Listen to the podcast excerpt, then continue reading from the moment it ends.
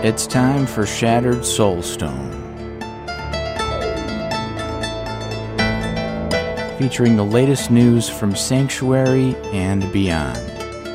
Each episode, a heroic party of Nephalem band together to help keep you informed on everything in the Diablo universe.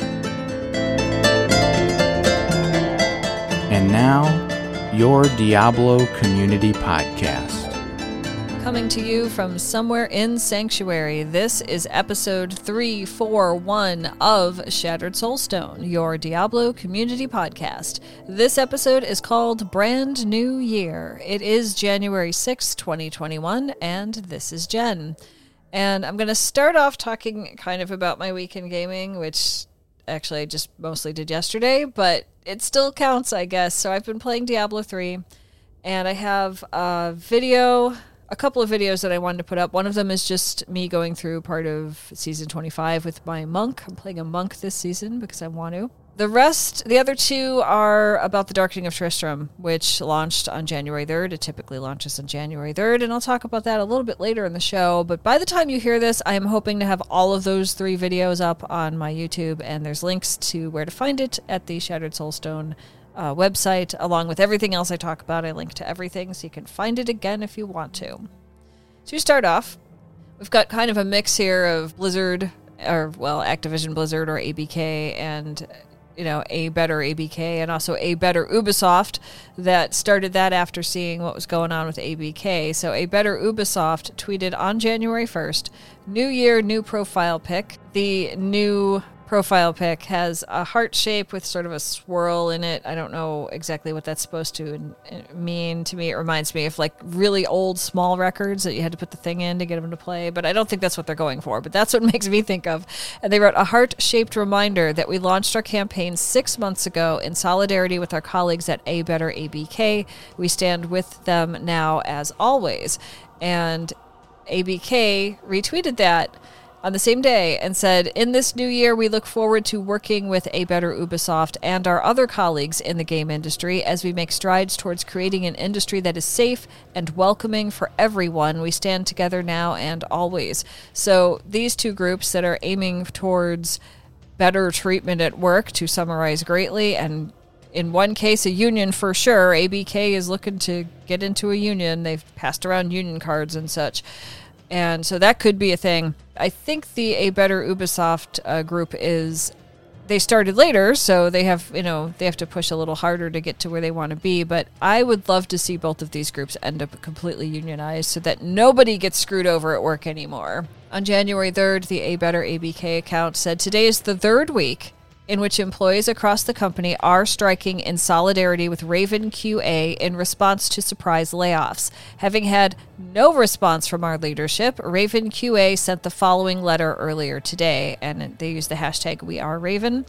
That's the Q&A people, where a bunch of them got abruptly fired right before Christmas, and if you want to know more about that, you can listen to previous episodes of Shattered Soulstone rather than having me repeat myself all the time. But this is the letter that Raven QA posted to their leadership. "Dear leadership, today, Monday, January 3rd, is the start of the third work week in which employees are striking in solidarity with 12 members of QA whose contracts were terminated. We have not had any communication from leadership about our singular demand. All members of the Raven QA department must be offered full-time positions, including those who were let go. We have emphasized that our demonstration is done with the best interests of the studio and all projects on which the studio works in mind. The downsizing of the Raven QA department without input from anyone within the department is concerning to us and others throughout the company. In the interest of making positive change for Raven, we would like to reach out to leadership to discuss the current situation. Specifics we would like to discuss on our side are the details of our demand, expectations from both sides, relocation packages for those who move to Wisconsin, the context of the situation from the leadership side, what are leadership's goals for the Raven QA department. Let us know when you are available to have a conversation. We want to be able to foster a transparent and trusting relationship at the studio. Thank you, Raven QA." And for those that, if I didn't say it before in a previous show, the QA workers were encouraged to move to Wisconsin for the job. So they did, and now some of them don't have a job anymore, and they have this either apartment or maybe a house or whatever they bought into to do their job. They don't have a, you know, if you don't have a job and your company made you purchase something, either, you know, renting or buying and owning something, and you no longer have that income because the company abruptly fired you for apparently no reason. They haven't given any reasons, so I'm going to guess there are no reasons. And, you know, you have to do something for these people. You can't let them die in the cold of Wisconsin because you decided to downsize. That's just terrible. So these people do need leadership to step up and do the right thing. And I do know, I mentioned before, that there was a fund that's being raised for the people who are striking so that they don't go die in the cold in the winter because of shoddy workplace things that affected them, you know. So there's that. There's also this thing from an account I've never heard of before, and they tweet about Call of Duty, including Warzone, Vanguard, and Call of Duty 2022. It's called Charlie Intel. It's a verified account, so I'm going to guess that they're right on this. And they wrote this on January 4th, breaking: Activision has filed a lawsuit against Engine Owning. That's two words with two capitals put together. One of the largest Warzone cheat distributor. And there is here a screenshot of a lawsuit. It is Activision Publishing, Inc., a Delaware corporation. Interesting. I did not know that. I didn't know where Activision was. And they're suing Engine Owning UG, a German corporation, CMM Holdings SA, a German corporation, Valentin Rick, an individual, and some other individuals, including Leonard Bergla, Leon Fritsch, Ignacio Gaichenko, Mark Alexander Ricks, Alexander Kleeman, and I guess Jane or John Doe's 1 through 50. And the statement here, and there's a little bit more in here too, they're basically suing because they feel that this group of individuals and or companies are using cheat things in Activision games, which is, I mean, that could be true. The information here, it's not a PDF, it's just screenshots, so I can't really scroll through everything, but it starts with a preliminary statement that says Activision is the owner and publisher of the Call of Duty series of video games. By this lawsuit, Activision seeks to put a stop to unlawful conduct by an organization that is distributing and selling for profit numerous malicious software products designed to enable members of the public to gain unfair competitive advantages, example, to cheat in Call of Duty games. These ongoing activities damage Activision's games, its overall business, and the experience of the COD player community. Now, I've never played any of those games. I think the last shooter game I played was probably Doom or something like that. But this is Call of Duty is a big deal to Activision. They make tons of money off of this. It's one of the things I think most people that are playing Activision games are doing. You know, they're playing that series, and hey, if you love it, great, have fun. It's a video game, but this continues. It's not directly, but it's another piece from this. The cheating software is comprised of or contains technologies, products, services, devices, components, or parts thereof that are primarily designed or produced for the purpose of circumventing technological measures that effectively control access to the COD games. The cheating software, that's what they're calling it, the cheating software, and the portions thereof that circumvent Activision's anti-cheat technologies have no commercially significant purpose or use other than to circumvent a technological measure that effectively controls access to a copyrighted work and that protects the exclusive rights of a copyright owner. Defendants marketing the cheating software. I love that they just went into the court thing and said, this is the cheating software, you know, unless that's its actual name, I mean, which would be hysterical if it was. But anyway, it says defendants market the cheating software in the United States with knowledge of their own use to circumvent Activision's technological access controls. As a result of the foregoing, defendants are offering to the public, providing, importing, or otherwise trafficking in technology that violates, and there's a whole bunch of numbers here as to what law this violates. Defendants' acts constituting DMCA violations have been and continue to be performed without the permission, authorization, or consent of Activision. Defendants have violated some other section for commercial gain and some other stuff. As a result, defendants' acts and conduct, Activision has sustained and will continue to sustain substantial, immediate, and irreparable injury for which there is no adequate remedy at law. Activision is informed and believes on the basis alleges On that basis alleges that unless enjoined and restrained by this court, defendants will continue to violate the number of whatever the law was of the DMCA. Activision is entitled to injunctive relief to restrain and enjoin defendants' continuing unlawful conduct. So it's kind of interesting. And this Charlie Intel here says, Activision also says they have evidence Engine Owning is attempting to create cheats for Overwatch and is asking the court to put a stop to their efforts to damage owned IP any further. And there's an article that they've written about it as well, but I think this might be enough for the podcast here. I'll link to the article as well, so you could find it if you want to read it. But it's just kind of, I mean, this is not the first time that Activision, Blizzard, maybe even King, I don't know, have had some outside group, individuals or company, create something that allows you to cheat in their games or to run your character as a bot in order to get, you know, resources or whatever while you're sleeping or at work. That's happened before, and I know Blizzard has gone into lawsuits for that, you know, to try to stop that from happening. So here's Activision having the same thing going on, and yeah, it sucks to have your content and the stuff that your company creates be infiltrated by the cheating software. I'm going to use that phrase forever, the cheating software. I just think it's hysterical. It's accurate, but still, you know, it sounds like you're 10 or something like that.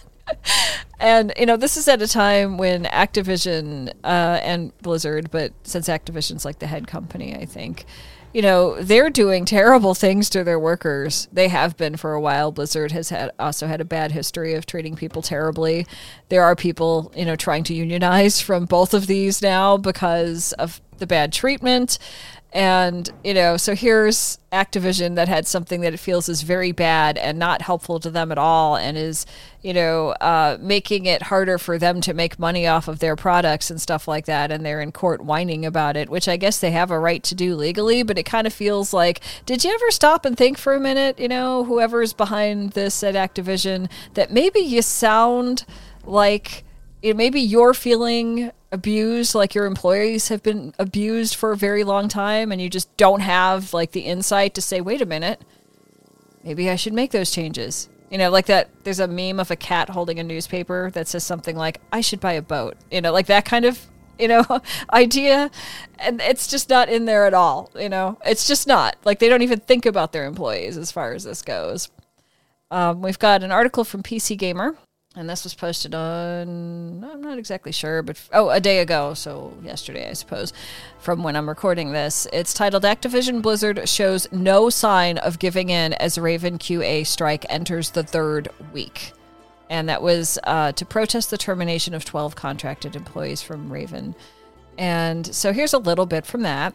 On December 6th, members of Raven Software's QA department walked off the job to protest the layoff of 12 QA workers at the company. While the walkout quickly attracted support from other Activision Blizzard studios and spurred more forceful talk of unionization at the company, it has apparently not yet drawn a formal response from Activision Blizzard upper management. In a letter shared Tuesday via the ABK Workers Alliance Twitter account, the striking workers said that they, quote, have not had any communication from leadership, and I just read you that thing, I think, a little bit ago.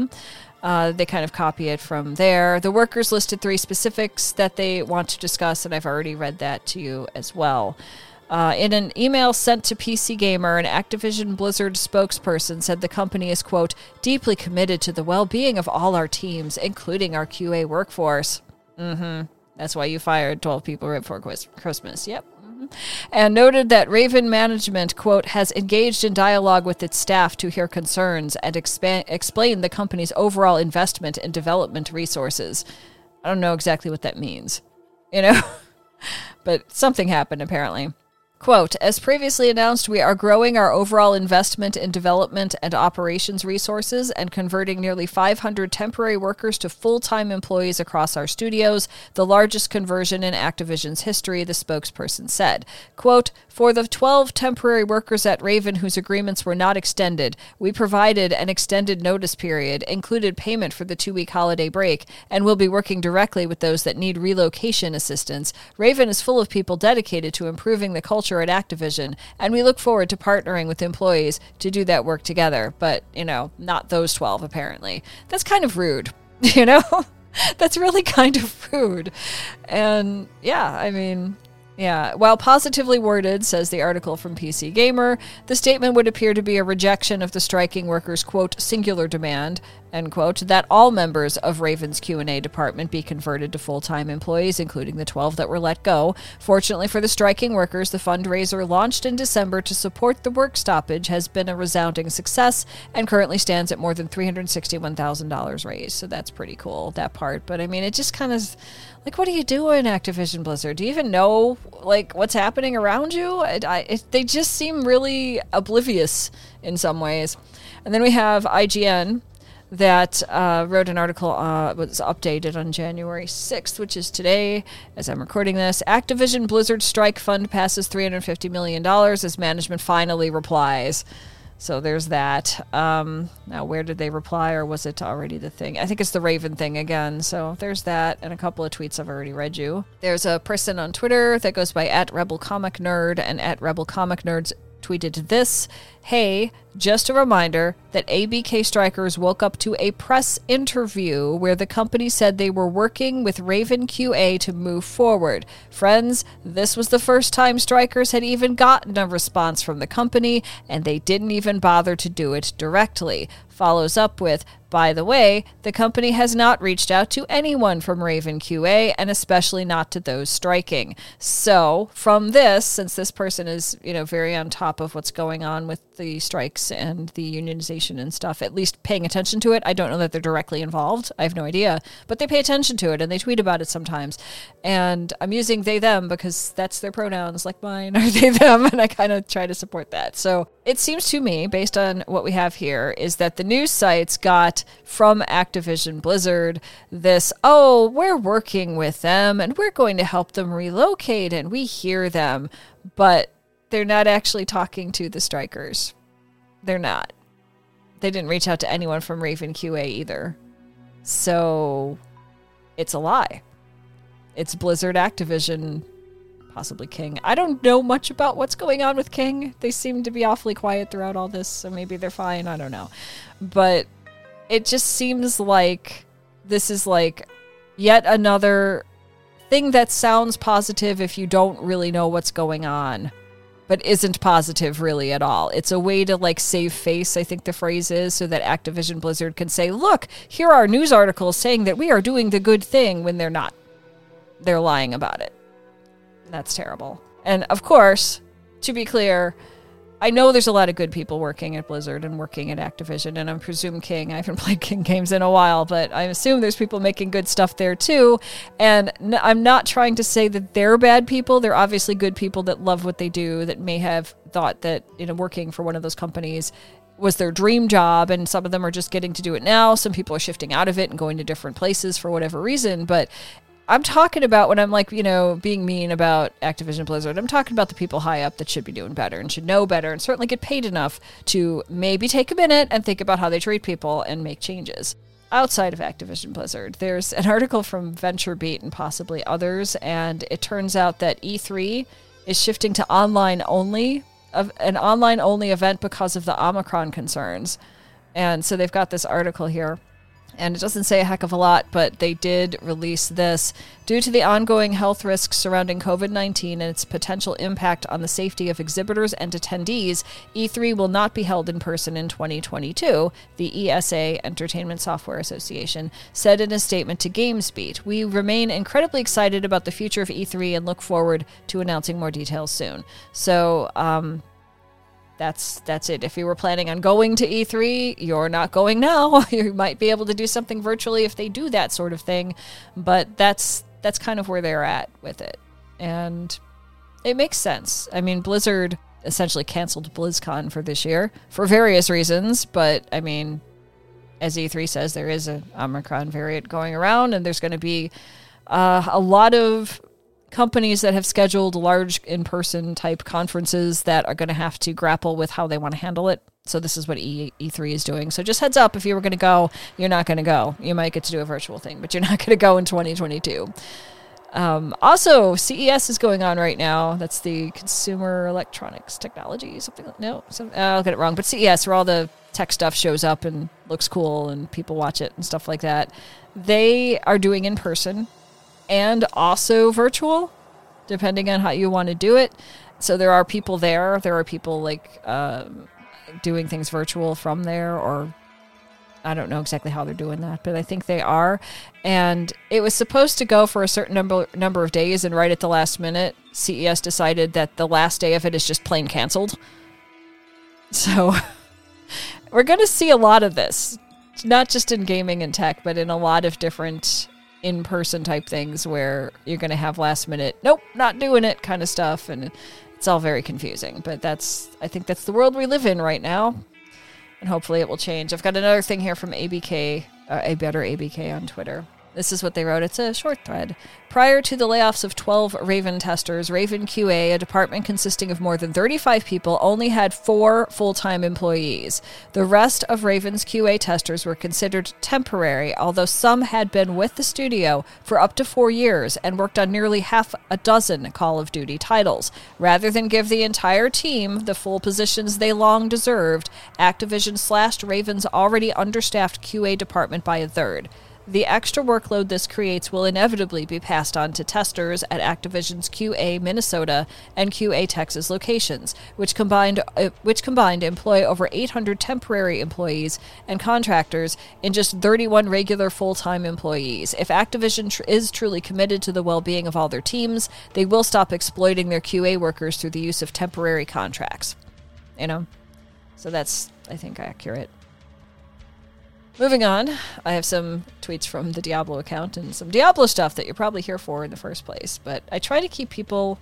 As soon as this stuff started, all this controversy and stuff, I wanted people to know what was going on, not to dissuade them from playing Blizzard and Activision games, nor to tune it out. I mean, it's something that's happening with the companies that make the games you love. So you need to know, and I want to know, and... hopefully, there'll be an episode sometime soon where I don't have to talk about this anymore, but we'll see. So the Diablo account on January 1st wrote, TFW, that feel when it's 2022 and you're still processing 2021. And it used a GIF of Tyrael, which is part of the cinematic, I think at the start of Reaper of Souls, where Tyrael and a bunch of...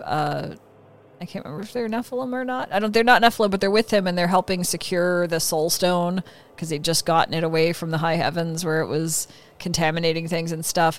And Tyrael's like ready to relax, and then Maltheal comes in, right? And is that what this is? I think it is. Yeah, there's this moment where he's like holding up this shield, and he's telling one of them, "Run, go tell the Nephalem," you know. And so it's got that. You know, just a tiny little gif of Tyrael kind of like trying to hold back the world with that shield he's using. And, you know, it's 2022 and you're still processing 2021. I think a lot of us can relate to that, honestly. There's another tweet from January 3rd, and it's from the Diablo account, and it's titled, Burning in Hell is Time Well Spent. And so it's got the 25 Years of Diablo logo on there. You can see in the background some art from different Diablo games. And it says, you have begun so many journeys. It says, games created specifically in Diablo 2 Resurrected, presumably, because that's the logo they used. Games created, and there's this huge number. I'm not good with numbers, but you can look at it if you want. And then there's one for a collective combined total time played in both Diablo 2 Resurrected and Diablo 3. And it's got a bigger number, and it says that number is a collective 844,181 years of playing, of spending time in hell.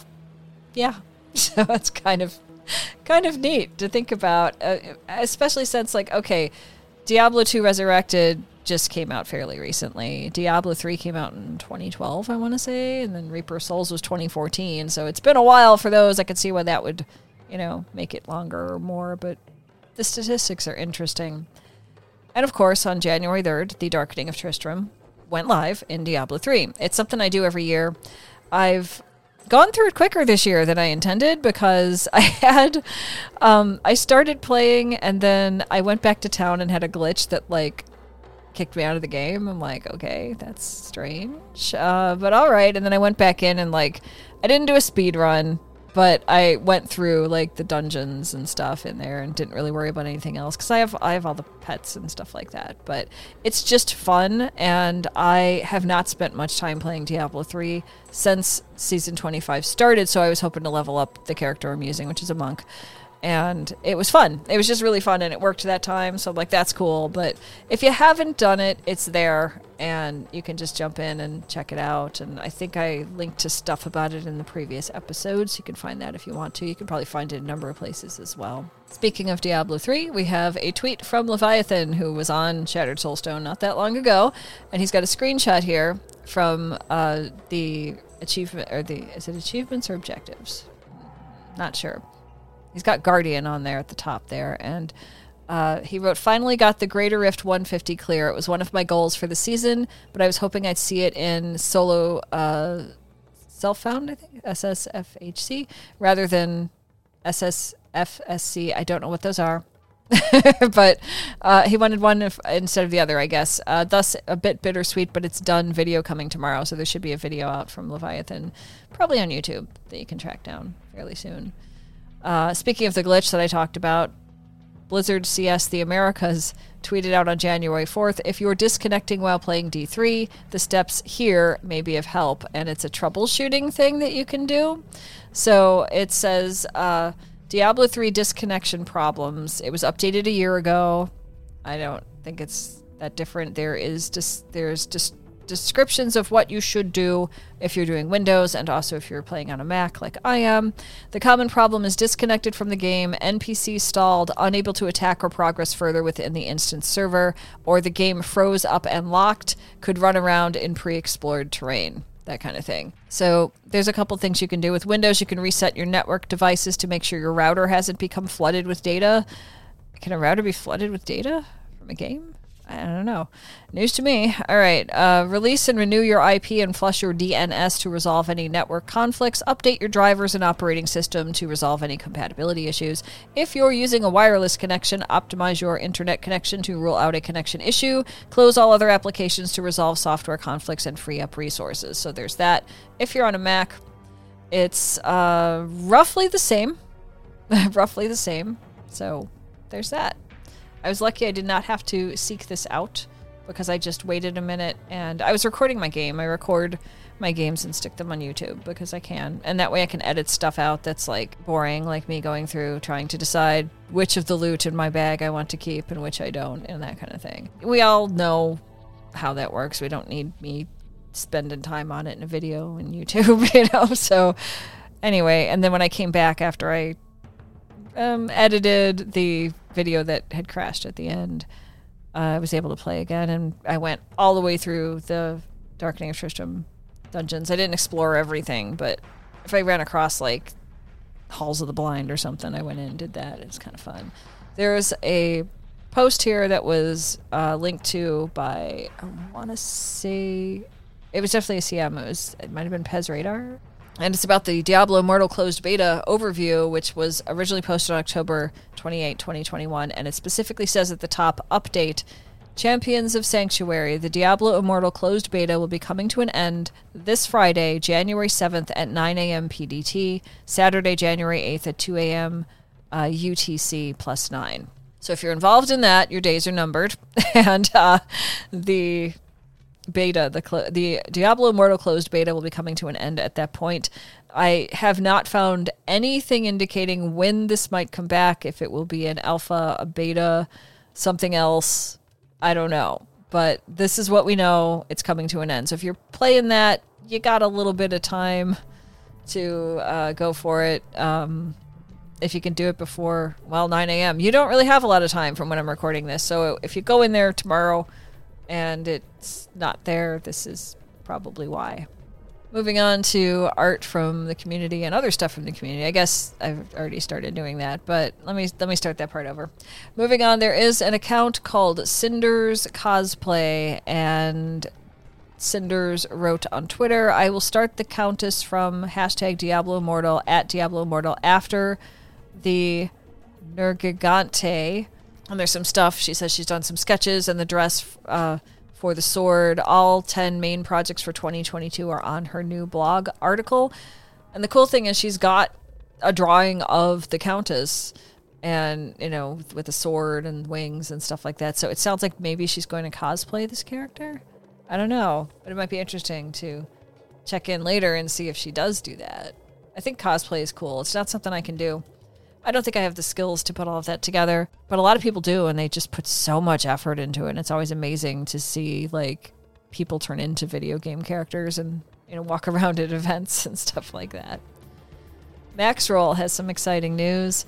January 5th, the Maxroll account wrote, "Today we finally launched our new landing page, maxroll.gg. It serves as the new go-to page, and in the future for even more projects we have planned." So if you, they brought a screenshot onto Twitter, and so here's what it's got.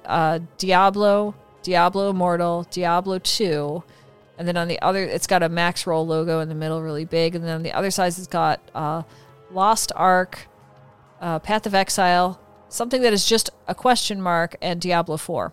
So that's where those are. So presumably you could click on one of those and get your information that way. Diablo 3 does not seem to be in there, but it's not a new game, as I mentioned earlier, so I see why. But it'll be neat to see what they do with those. And then there's this tweet from today, January 6th, from the Diablo account, and it is written as though Deckard Cain had taken over the account. So the first one, it's a thread of about 3 or 4 tweets, so maybe 4, some 5, something like that. And it's one of those tweets that you can hear, you know, where you hear Deckard's voice while it says it. And, I mean, I'm going to do a bad impersonation of Deckard Cain with just the first one, okay? "Hello, my friend. My name is Deckard Cain. Stay a while and listen." And next to it is parentheses, and it says 1/11,000, implying that there will be that many tweets from Deckard Cain, who has taken over the Diablo account somehow. And then there's like 3 other little snippets of stuff, and the second one is 15 out of 10,000. There's another one that's 500 out of 11,000. Another one is 9,000, number 9,212 out of 11,000, and the last one is just a scream, and it's 11,000 out of 11,000, and it's just kind of funny for that. And it's just, I just thought it was funny. So it's one of those where if you know you could hear Deckard Cain as you read this, and it was just kind of, I don't know what they were aiming for with this, but it's fun. It's kind of a fun thing. I like what they're doing with the Diablo account. Then we have David Brevik, who is a computer and board gaming fanatic, creator of Diablo, Hellgate, Marvel Heroes, other stuff. And someone asked him, "At the monastery gate in Diablo 2, beyond the Tamo Highland, but before you enter the monastery, to the right of the door is a gate. I've always thought that looked amazing. I have a theory. Was that intended to be the entrance to Act 2 when D2 was going to be open world?" And David Brevik responded. He said, "I don't think so. D2 got as, quote, open world, end quote, as we ever intended. Going from Diablo with long load screens between levels at the time to no loading as you walked around an act was a big step.